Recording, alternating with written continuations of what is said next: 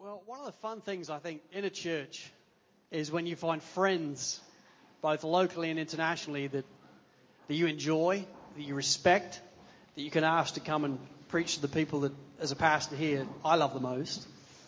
And this guy would be one of these guys. I remember the first time I met Adam, I was asked to speak at the Acts 29 conference in Sydney about three years ago, or ish, wherever it was, two and a half years ago. And I first got to meet Adam, and three things quickly became apparent. First of, first of all, his hat. That was the first thing I noticed. I thought, I've never seen somebody preach in a hat before. And I spent most of the message wondering, did his mum drop him at some point, or has he got no hair? And so that was that was a little distracting. And then I saw you without the hat, and it was it was comforting to know all is well under there. That was the first thing that struck me. But then two other things that caused me to think, yeah, I want this guy to to speak to sovereign grace.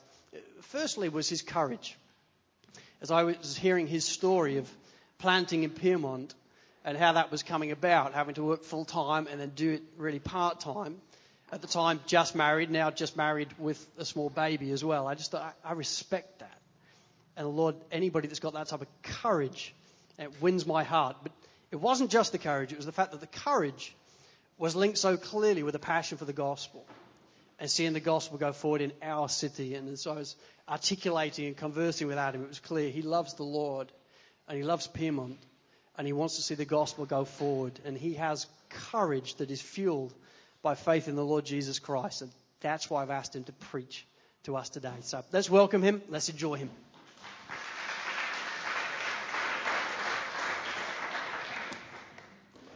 Firstly, uh, I don't believe this is Sydney at all. I, I I drove for like hours to get here. I, I don't normally drive at all. I live in the city and there's public transport and things, and getting out here just seemed unique. Um, yeah, so this is awkward. I've got I'm preaching on John 16. That's okay. I'm so kidding. I'm not. I'm really not. it's different to what we discussed. Yeah, yeah, yeah. Uh, John 16, I was, mean, I just had to quick, quick flick through it then. Of course, it's about, there's, there's, a, there's a lot in there about joy, and there's a lot in there about uh, what God has done and reasons for joy, why we have it. And, uh, and the big idea, I think, uh, when, you, when you boil it all down, is there's this, there's this declaration over us as, as believers, not guilty. Right? It's this incredibly relieving, kind of liberating idea that we're not guilty, that the God of the universe looks down on us and says, not guilty.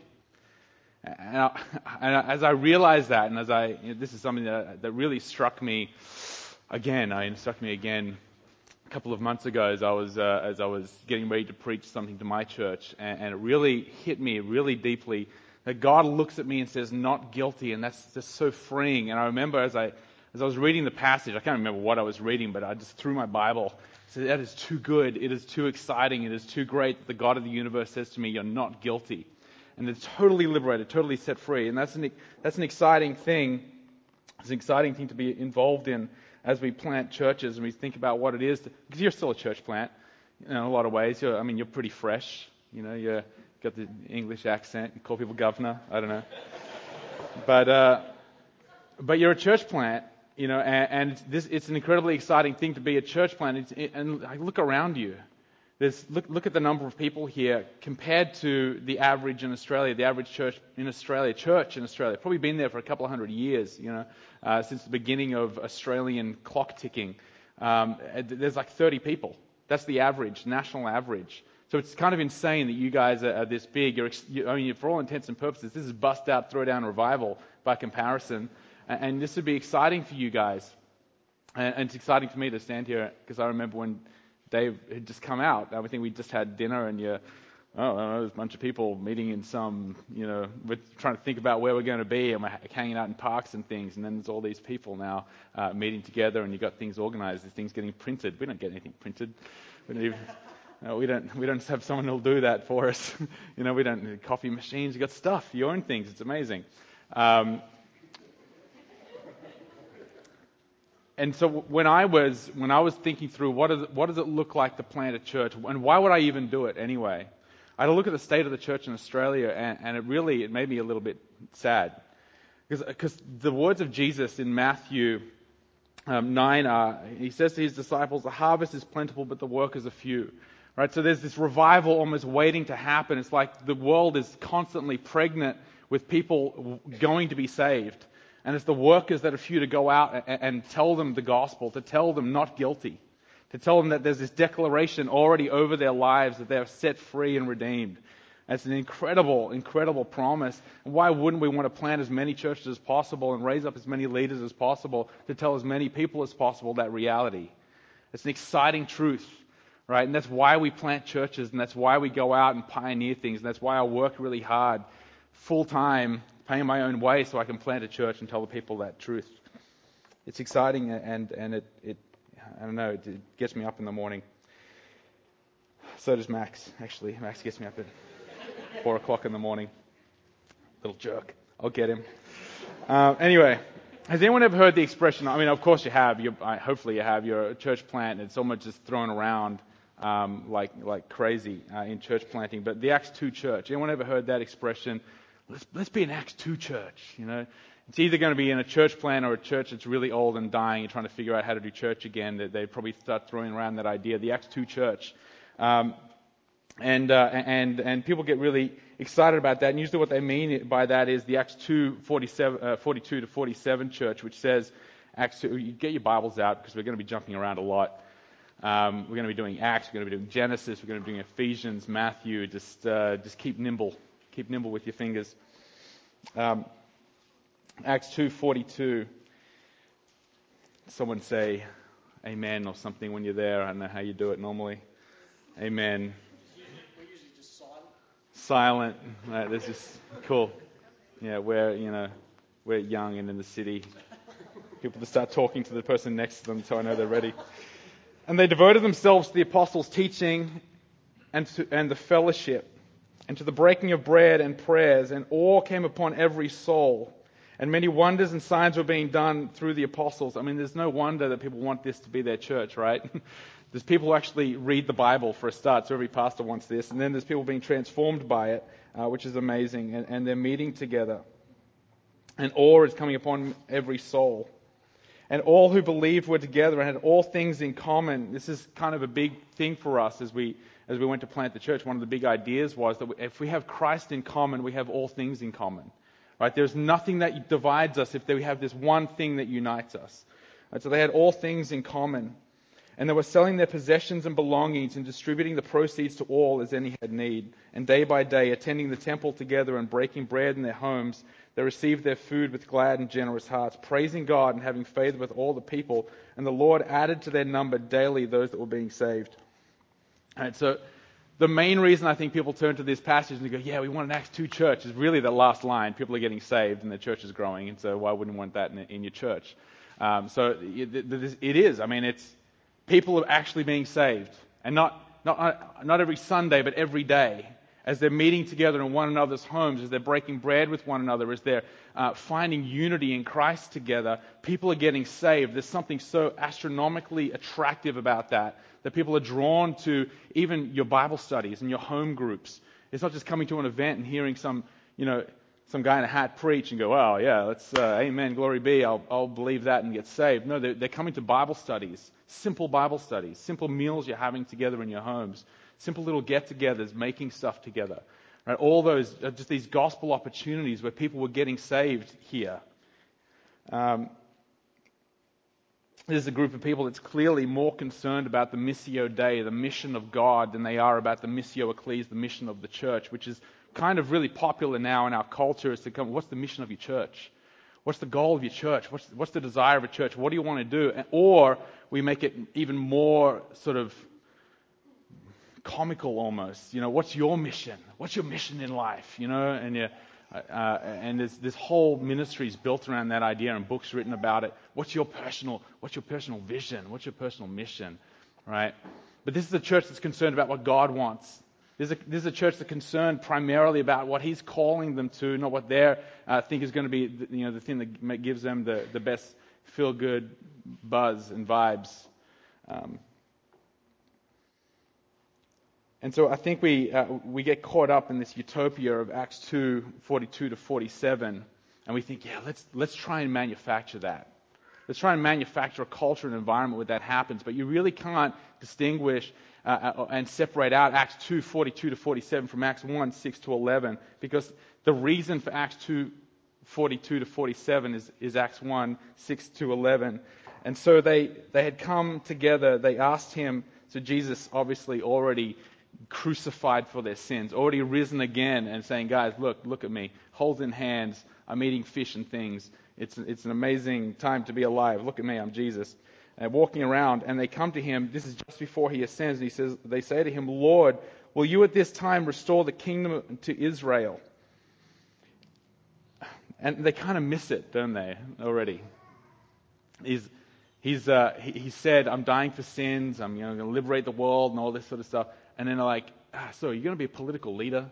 You know, are you gonna are you gonna liberate Israel? Are you gonna you know kick Rome the heck out of out of J Town, and we we can you know be our own sort of people again and get some blood sacrifice going on? It's going to be amazing. Uh, and, and he says, this is what he says to them. And he said to them, "It's not for you to know the times or the seasons that the Father has fixed by His own authority, but you'll receive power when the Holy Spirit has come upon you, and you will be my witnesses in Jerusalem." And in Judea and Samaria and to the ends of the earth, all the way out to where are we? Normanhurst. The ends of the earth. and when he had said these things, as they were looking on, he was lifted up. Oh, it's kind of crazy. He lifted up into a cloud and it took him out of their sight.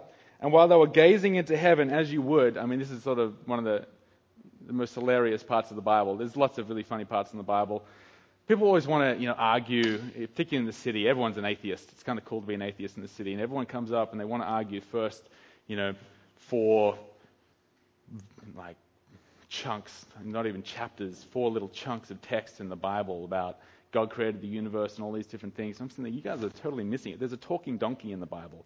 You want to fight with me? Pick a fight on a talking donkey. Right? Whatever. Anyway, Jesus ascends into heaven, taken into a cloud.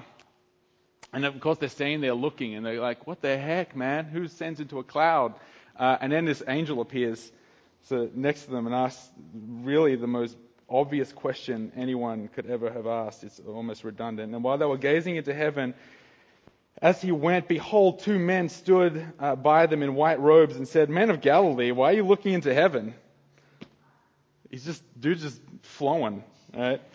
Um, and, and, he said, uh, Men of Galilee, why are you looking to heaven? This Jesus who was taken up from you into heaven will come again in the same way uh, you saw him go. So essentially, right, before this church starts, this idealistic, almost utopian Acts 2 church that, that all these, that every church really throughout history ever since has wanted to try and build. A church in which people are being saved day by day a church in which people are really caring for one another, which the gospel has transformed hearts to a point where people live in this amazing community, where people who just look at it and say, ah, the gospel, I see it now, I understand it now.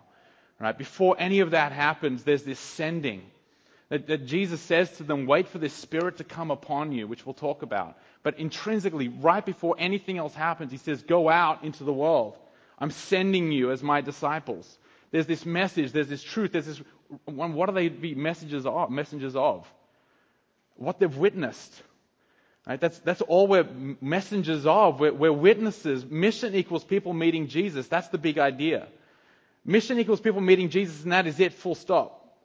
Right? And Jesus sends us out as missionaries before he does anything else. Uh, in, when he's when he's going up into heaven, this the last little thing that he could have done. He could have given a whole bunch of different advice.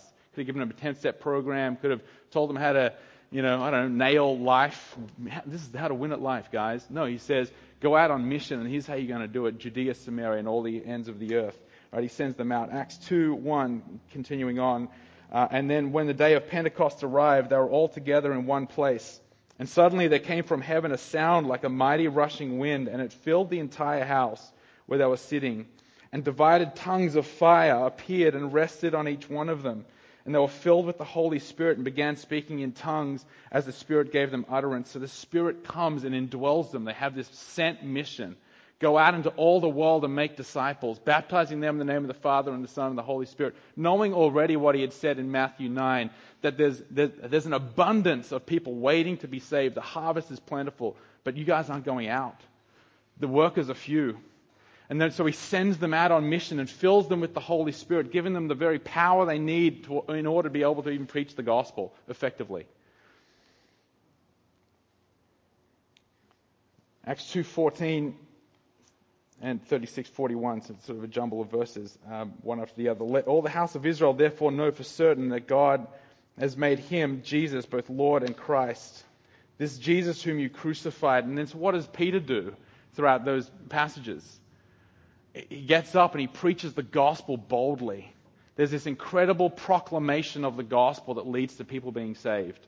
So it's, it's not just putting on an event, right? It's not just being good neighbors. It's not just uh, you know, looking nicer than the people next to you. It's not being nicer. You know, what's it going to look like you being a Christian in your workplace? No one types that good that anyone's looking at them and saying, "Ah, the gospel. I get it now." Right? They're filled with the Spirit and there's gospel preaching, this proclamation. Um, this is the context that we need to read Acts 2 42 to 47 in. Right? It's not just this weird idealistic community. It's a radically converted, radically saved, radically moved community that moves their life on mission. Sent out by Jesus. That's the starting point of Acts 2 in building this community, right? Acts 1 6 to 11 is vital for that. So as we went out to plant uh, Whitehorse, I, I, I went out asking the question, what does it look like to plant a church in the city all week long? Not just to put on an event, not just put on something to draw people to, but something to send people out of into their community, right? So that we wouldn't just come to church as an attending idea, but we would be the church, right? This is a community in Acts 2 that is the church. They don't come to church. It wasn't an attending idea, it was a sent idea, it was an incarnational idea that they would go into all of the city all week long and incarnate the gospel there. Right? Christ comes from heaven to earth. It's called, anyone know what that's called? Where he comes from the God man to be the man man, the God man, man. From heaven to earth. Anyone know what that's called theologically? I've already said it once. In, incarnation. Thanks, Pastor. Incarnation, right? So, he incarnates from heaven to earth, which means he comes in the flesh, right? Like chili con carne is, is in the beef. Um, so he comes in the beef, in the flesh, from heaven to earth, and he, he, he embodies what, it is, what the kingdom of God is. And so he sends us out in the same way to incarnate from this kingdom that we're now ambassadors, that we now belong to. Right? And we, um, we embody the kingdom to the people he sent us to. So we incarnate all week long. And that's, that's kind of the big idea is we're sent and compelled by the Spirit. Um, so what I'm becoming increasingly excited about is what does it look like to be this, this sort of church that, that at its foundational starting point isn't putting on an event, isn't putting on something. Oh, oh, I think that's important. I do think meeting together is important. We don't throw that out. And I think meeting together and doing it well is important and celebrating because this is a rehearsal. I don't know if you know that. This is a rehearsal for a greater celebration. One day we're going to stand before the throne of God and we're invited to this incredible wedding feast and we're going to have this epic celebration. There's going to be wine, there's going to be, I don't know, whatever the heck people eat in heaven, right? And it's going to be really good. Uh, and so we, we, we, almost rehearse that here. But then, but then we're, that's, not, that's, not, that's not the end game for us. Otherwise, we, just, we may as well just be raptured, get off the pew, go to heaven, right? May as well just go straight into the sky the point is that, that we're still here with a mission and a purpose to incarnate this, this gospel message uh, and, uh, and, and, embody that to people all week long. Uh, I'm kind of going to make two points. I've already made a whole bunch of points, but I haven't labeled them as points. So maybe I saw you taking notes, so you can clarify that later, the points that I've made. I don't know. But anyway, I've got two kind of, kind of broad points. Uh, one is we need to believe uh, believe really that, that we are in the stirrings of, of a revival. And really, I think every generation at every time is in the stirrings of a revival. And it's not just a revival, it's almost like a revolution, an overthrowing of an old idea and the reinstituting of a new one. Right? That, that it, as, as soon as Jesus reminded us, revealed to us that the, the harvest is plentiful and the workers are few, we, we, we should realize we're in the midst of, of an overthrowing here. We're in the midst of this grand revival. And, and the second point is, it's not because you are a great church that it's going to happen. It's not because you are independently phenomenal people that it's going to happen. It's not because you're incredibly gifted it's going to happen. It's not because you look as good as Dave that it's going to happen with your Superdry, you know, real Superdry shirts on and you know, your hipster shoes and whatnot. That's not, that's what's going to do it, man. Um, although, you know, keep doing it. Your wife loves it. Whatever. Um, and I think many of us pastors need to repent. Many of us leaders need to repent because we, we, we forget how exciting this is. And we forget to take you on the journey of how incredibly exciting this is and what a privilege it is to be involved in what God is doing. Right? Stirring the hearts of people and saving people, telling them not guilty. It's an incredible privilege to be part of that.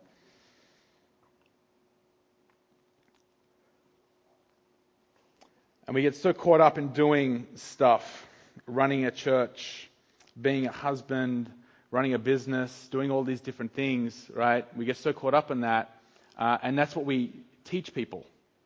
We, we, rather than teach people to be missionaries in life all week long, embodying the gospel, incarnating as Christ came to us to incarnate the gospel, we get caught up with meetings and we get caught up with making sure things run right and the lighting's good and all, the, all these different things. And that's what we teach people. So it's no wonder we end up with a Sunday service and, and then have to struggle for the rest of it.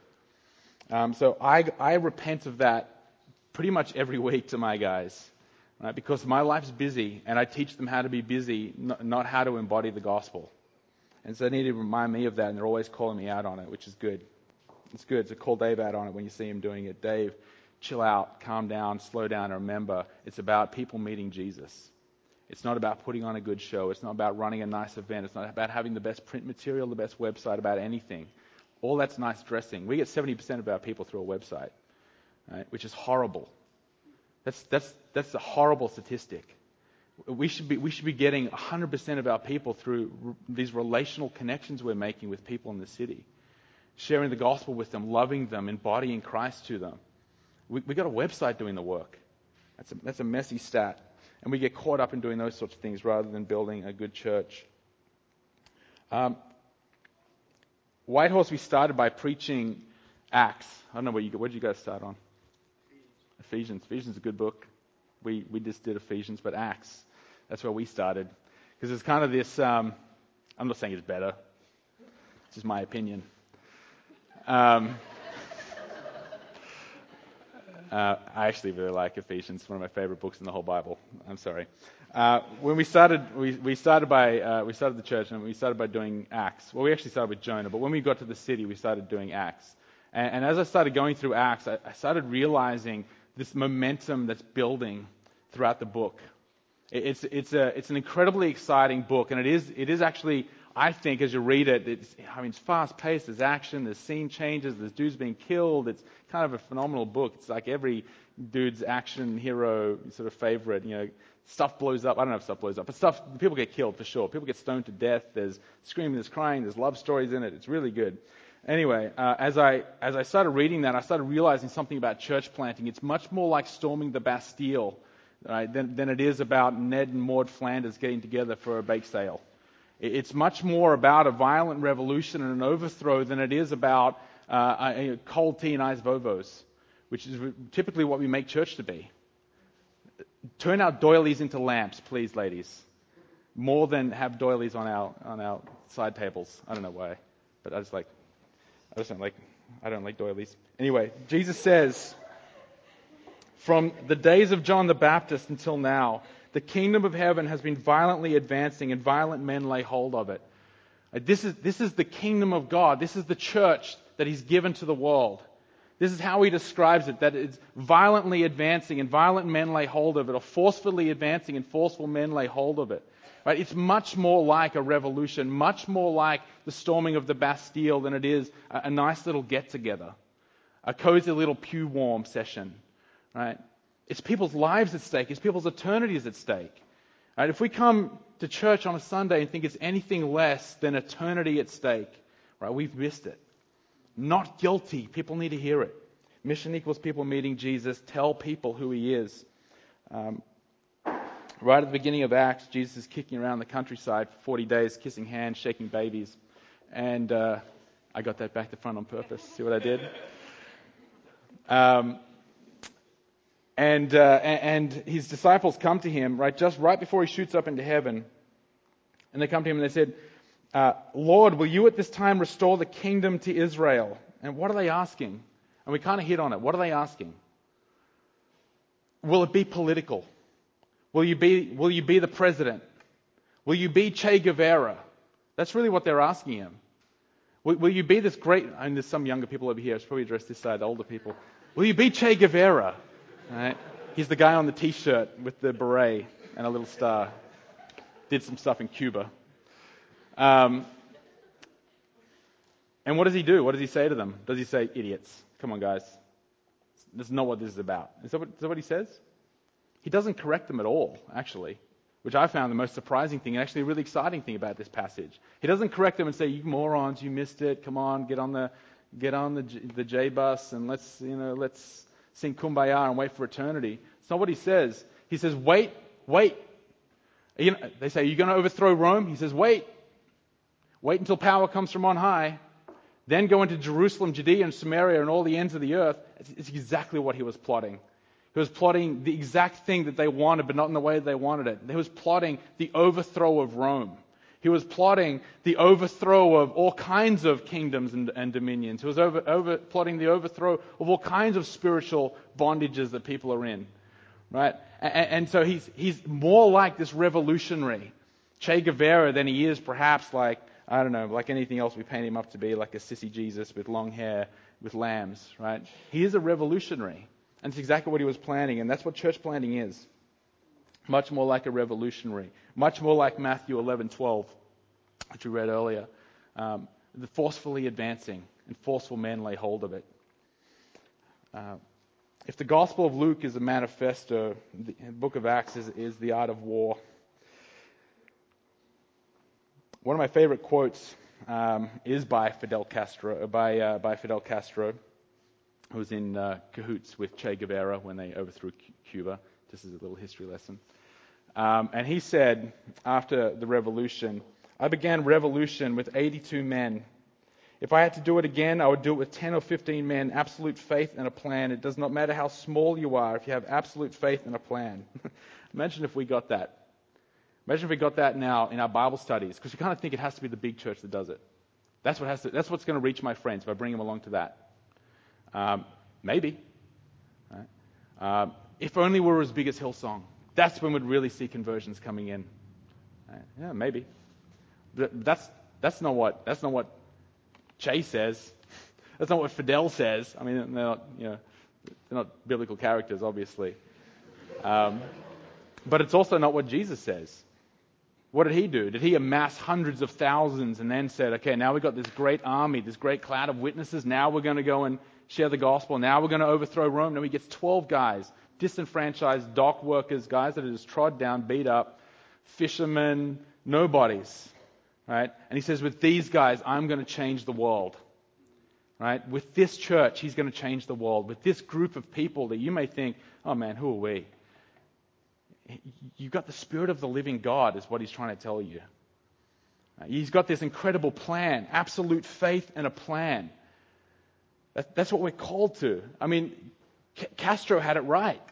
He should have been a church planner. He gets it better than we do. Um, the last thing they talk about is a revolution, and, and, it was going to be far more significant than they ever thought it could be. In the mid 18th century, both France and Britain are in the, uh, the midst of incredible social upheaval with the Industrial Revolution just about to, just about to spark really what's going to be just a, a bloody mess in Europe. Uh, and, and, in France, the powder keg explodes and we get Les Miserables, the stage play musical, um, as the consequence, if you like.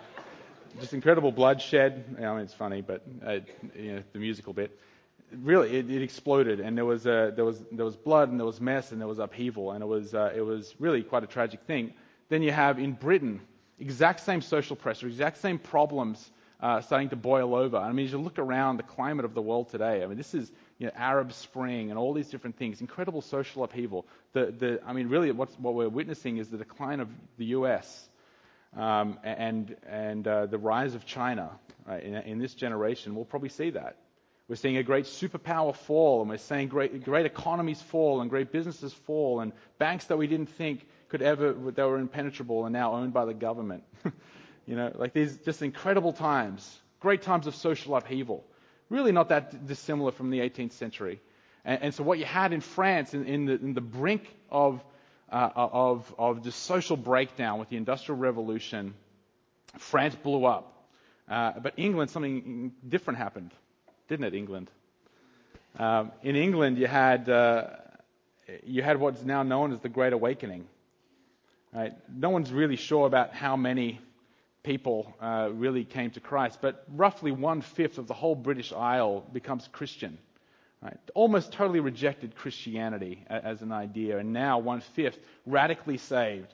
And of course, out of that, you get guys like uh, the, um, the, the Wesley brothers, right? Uh, John Wesley and Charles Wesley start the Methodist movement. You get um, just uh, you, you, get the abolition of slavery. You you get uh, all these incredible things happen throughout history. You get uh, um, increased working conditions, no longer child, children working in mines. The whole social norms are, are radically uprooted. Why? because the gospel was preached. Because people believed. Because there was a faithful few left in England who believed that, that Christ was the only thing really that could transform the world. And they preached it when it seemed ridiculous. Uh, in this country, we're what, 2.4% Protestant Christian? Uh, where I come from in Pyrmont is less than half a percent Protestant Christianity in Pyrmont. Uh, it, I mean, we're in terms of in terms of dire straits. We're in it. I mean, we're in un, unnamed stream without paddle. You know, uh, that's that's where we sit now in the state of Christianity, and I think it's an incredibly exciting time to be a church plant for that reason. Right? What the world needs, what the world needs is the cross. What the world needs is the gospel. What the world needs is a declaration over it not guilty. That's an exciting thing to be part of. And it's not just us saying it, actually. At the highest levels of scholarship, what the world, what the, what the world is saying now, not Christians, this isn't, we're not talking Moore College theologians, we're talking Oxford, we're talking Cambridge, we're talking Yale. At the highest levels of scholarship, people are saying really the only thing that can turn around the world from the state that it's in and redeem it from the state that it's in is, is another great awakening. Right, so at the highest levels of secular scholarship, they're saying that. Yet the church, we, we, act like we're beat up, downtrodden, generally. I mean, maybe not you guys. Right, but generally, the church acts like it's beaten up and downtrodden. And, and, the greatest thing we could expect is maybe one or two of our friends maybe come to Christ. Right? God, God's called it. Great harvest. Few workers. I want to call you guys out today to be, to be the harvesters that he's, that he's put in your city, to be the harvesters that he's, he said, these are the guys, you are the people. You are the people that he's called to himself to go out and share this gospel and declare it boldly. So we would see that sort of great awakening. We would see that sort of bust out, throw down revival in this city. I believe it can happen, not because I'm incredible, but because he is. Because the gospel is that good. It saved my heart, and I was hard. I believe it can save my friends, and I believe it can save yours by the third century, 2,000 years ago, it's an undisputable fact that we saw another one of these great awakenings. People dispute the Bible all the time, the authorship and the authenticity and all that sort of stuff, but pretty much everyone agrees, almost 100% across the board, that Dr. Luke wrote the book of Acts. And he was an eyewitness to actual events. And he saw the unfolding of the reality of the first century church. And within, within less than three centuries, two centuries almost, in fact, the whole of the Roman Empire caught up in Caesar worship and all kinds of other idolatry. The whole of the Roman Empire is declared Christian. Right? This downtrodden group of people, totally outcast, 12 dock workers, I mean, prostitutes, the most unlikely group of people that you, would, you ever would have expected to start any sort of revolution or revival. Not, what, what have you got here? Probably 80 people, 90 people, 100 people? I mean, you guys are killing it compared to the disciples, quite frankly. You got 12 dudes expecting to be executed. In fact, over the course of those 300 years, the, the Roman Empire would try to do exactly that stamp them out, kill them off, boil them in oil, throw, the, throw them to lions, draw and quarter them. Right? It was, it was not a good day to be a Christian. You wouldn't be going up and going, hey, reasons for hope and joy, uh, three point sermon. Right? You'd be going, This is the truth of the gospel. Not guilty. Now go out. You're probably going to be killed for it. Who wants to be a believer? Right? And yet, and yet, the gospel was that good. The truth of the message was that good. The hope that that birthed in people was that good. And it wasn't tricks and games and nice message titles. It was just the reality of a Christ crucified for our sins. That God Himself came into human history and was tortured, punished, rejected, broken from the Father, rejected by Him, so that we could be brought near. Utterly cast out by God the Father, Christ was, for our sakes, so that we could be called children. It's an incredible message. It's an incredible message. How might this play out today? If we would really believe this, if we really go out, really go out of here today and not just go, well, that was that's a nice idea. It was great that it happened in the first century, and it's great that it's happened in every probably every century ever since. Uh, but that's not going to happen now. What if we really believed that it would? What if we really believed the gospel was good enough to save that father of yours that doesn't believe, that friend of yours that's like just a hardcore atheist? I mean, they've read every Dawkins book. You know, they've probably got great arguments. Um, except Dawkins doesn't have great arguments. Someone else, Hitchens, he's kind of interesting. Whatever. Anyway, so someone interest, someone who's good at arguing uh, Christianity. Imagine if, if the gospel was good enough to penetrate their hearts, and you just you didn't just think, oh wow, that would be a good idea, but you really believed it at the core of your being. You didn't just have knowledge of who God was, but you have an intrinsic belief in your heart that the gospel is power enough to, powerful enough to save them. Imagine if we walked out of here and we believed that. I think it might play out like this. Genesis 1 27 to 28. God created man in his own image. In the image of God, he created him, male and female, he created them. And God blessed them and said to them, Be fruitful and multiply and fill the earth. If you want to know what mission looks like, the mandate hasn't changed since Genesis 1. Right? How easy is that? It's this, this one message over and over and over again. This is how I will reach people. This is how I will reach people. This is how I will reach people. I will create a body of people in my own image, and I will send them out into the world to bear image to the world of, of my glory. God creates them in His own image and sends them out so that what? The whole world would glorify Him. So every tree, every plant, every animal, every piece of creation will be able to point to His people who He's created in His image and say, ah, I get it now. I understand the gospel now because I've met the image of God. You will never meet another person in your city. You'll never meet another neighbor. You'll never meet anybody, right, who, who isn't an image bearer. Will you love that image? Will you cherish that image? Will you nurture that image? And will you try to reveal that image as God's image? Do we love our neighbors enough to make the sort of sacrifices that we need to do that? I tell my guys, we have 21 meals a week right? We eat three meals a day, seven days a week. How many of them are you prepared to make a sacrifice on to share the gospel with someone? What would it, what would it, what, how many of them would you sacrifice to see your family saved? Because uh, usually we, we make a sacrifice of zero. It just, I mean, just in a simple thing like that. How many of us could open our homes, our lives, to share the gospel with someone? Uh, would we dare to believe that we won't be made to look like fools when we do it? Um, he repeats this in Ephesians, in Ephesians uh, 1. He starts out by talking about how all things are brought together and put under Christ, and he's predestined people, and it's all great things for a church named Sovereign Grace. Was about as Calvinistic as you can get, I think. Sovereign and grace together. It's like, hey, let's celebrate Calvinism. Whatever. I'm into that. Um, Ephesians 1 22, and he, God, put all things under his feet, talking about Jesus, and gave him as the head over all things to the church which is his body. So we are his body, the fullness of him who fills all in all. How will we, the church, fill all in all as his body? In the same way that Genesis 1 uh, was going to fill the world with his glory. Right? We're made as his image bearers who will go out and bear image to his glory out in the world. Same mandate to the church as he had to Adam and Eve, right? Uh, that we're now disciples, that we're now family. I mean, I've heard this about a dozen times in this service already.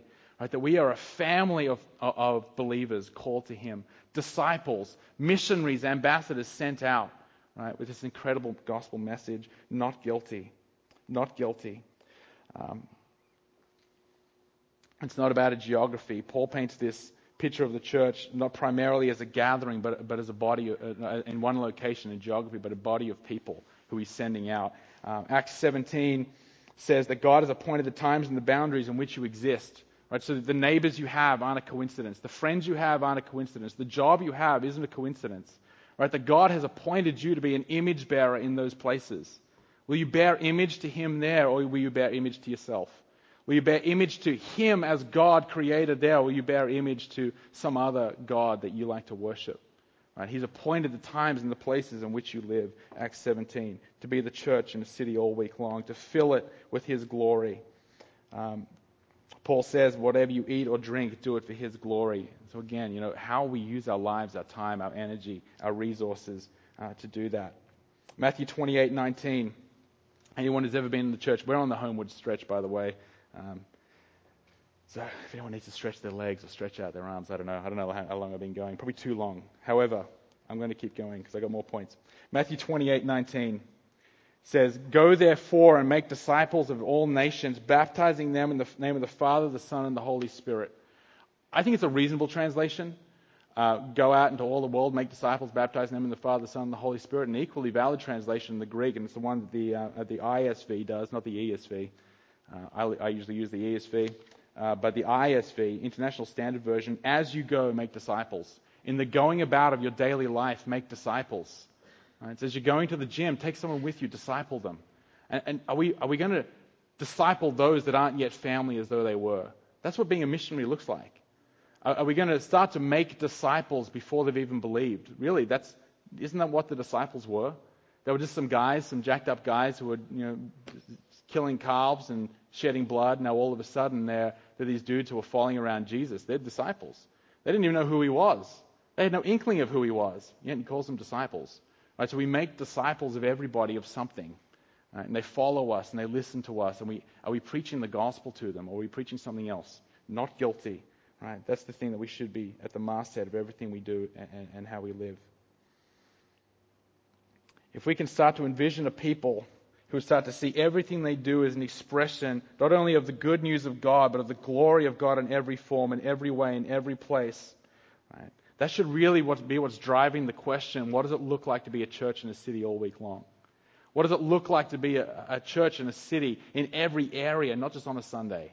in every facet of life, not just in events. I'm convinced that the easiest thing we do as Christians is put on a Sunday service or, or put on some other event during the week. It's very easy to write a message comparatively. It's very easy to get a band together. It's very easy to rent a hall. And it's very easy to put out some flyers and attract some people. This is very easy compared to getting you guys to live missionally all week long in, in every part of your life.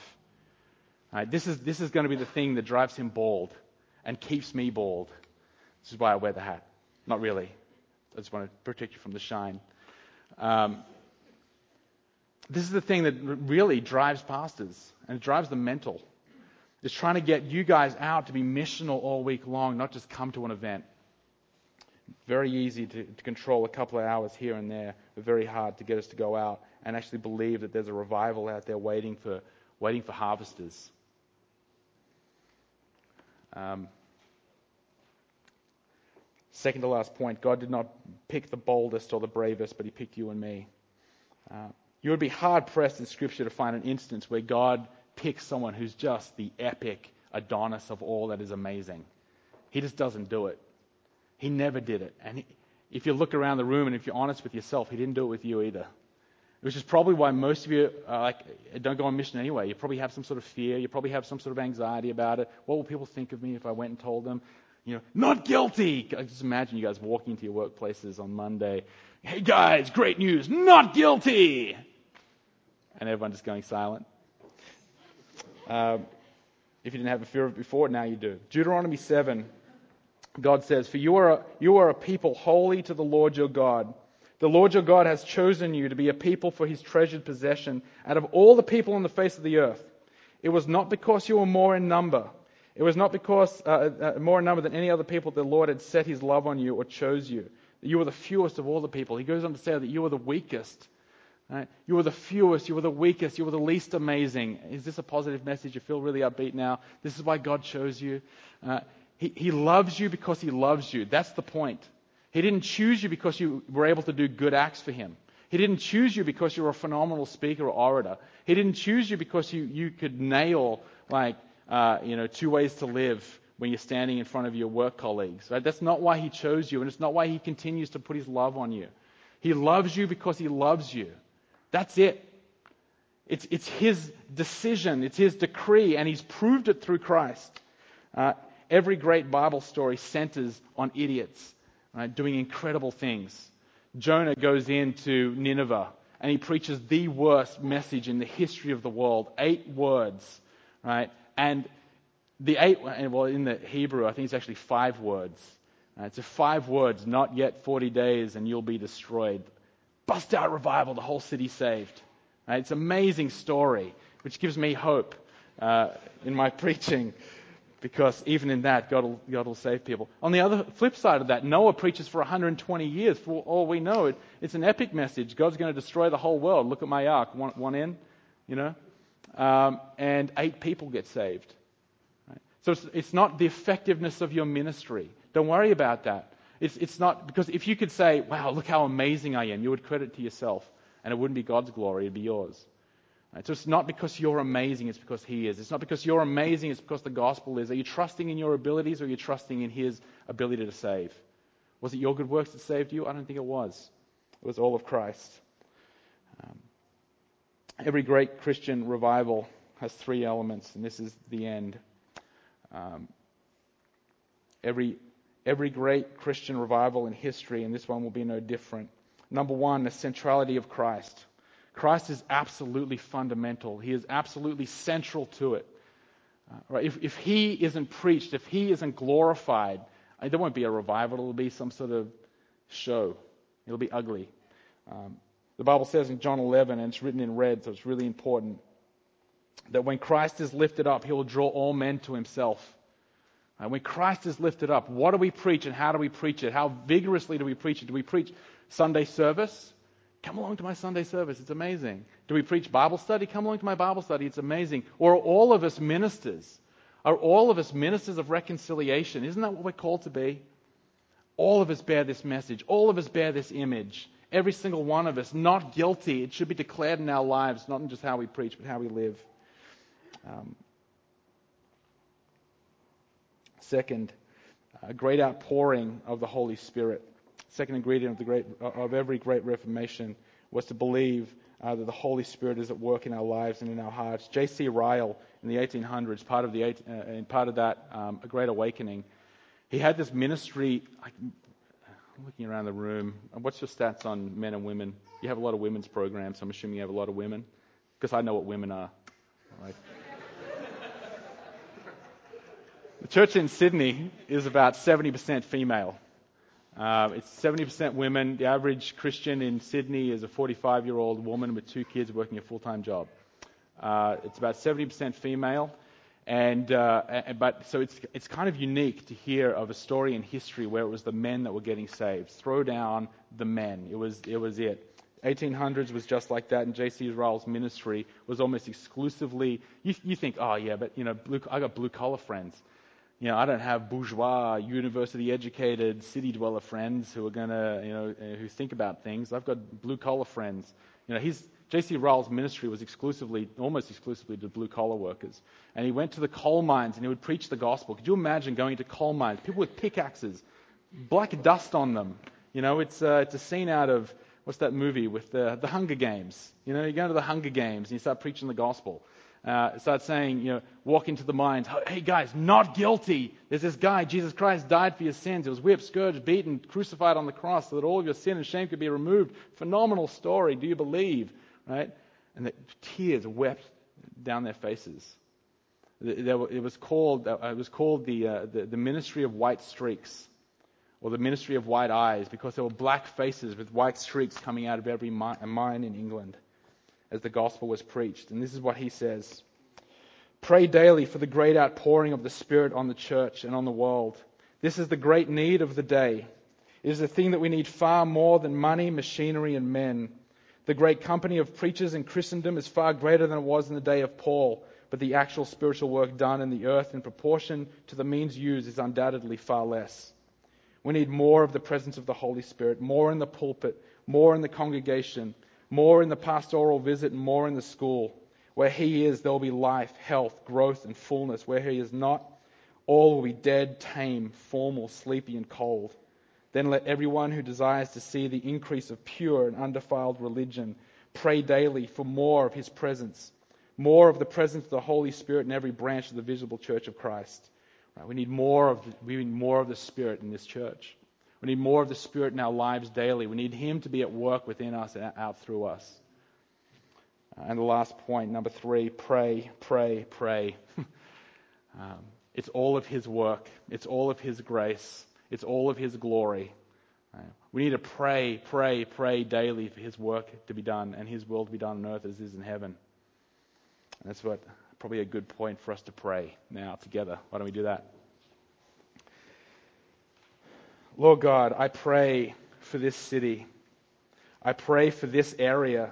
I pray for this region of Sydney, Lord, that we would see a great outpouring of your Spirit in this area. Lord, I pray that there would be a bust out, throw down revival where people would be filling churches. As I prayed for uh, the city earlier, as I was standing with, um, with good men, um, I pray, Lord, that, that, you would fill every church around me to overflowing, and out of the out of the overflow of those churches, you would fill mine also. Lord, I pray that we would have that sort of humility as we approach preaching the gospel. That we would know that it's not our work, it's not because we're nailing it, it's not because we're good, it's not because we're the strongest, it's not because we have the greatest music, it's not because we have the greatest setup, it's not because we have the greatest preacher. It's because we have the greatest King and Lord in Christ. It's not because we've we, we've done great things that you will save our friends, but because we have a God who did great things through Christ. Lord, I pray that we would celebrate the greatest work ever done daily together. I pray, Lord, that we would embody the greatest work ever done daily in our workplaces, around our friends. I pray, Lord, that we would preach and proclaim the message, every one of us, not just Dave, not guilty, that we're set free, redeemed, restored. We're put into a loving relationship with God, that He now accepts us and not rejects us. Lord, I pray that we would feel the liberty of that, that our shame would be removed and our hope restored. And I pray, Lord, that we would see a great outpouring of your Spirit. And we would see a revival amongst our friends and our family and their friends and their family. Lord, and generations and generations from now would look back on this day and this church plant and the church plants that are happening around this city, and they would say, like no other time in history, Sydney was touched and blessed by the hand of God. Lord, I pray that we wouldn't just think that's a nice thing to say, but I would actually believe it in the core of our being that you are able to do all things. And I pray this in Jesus' name.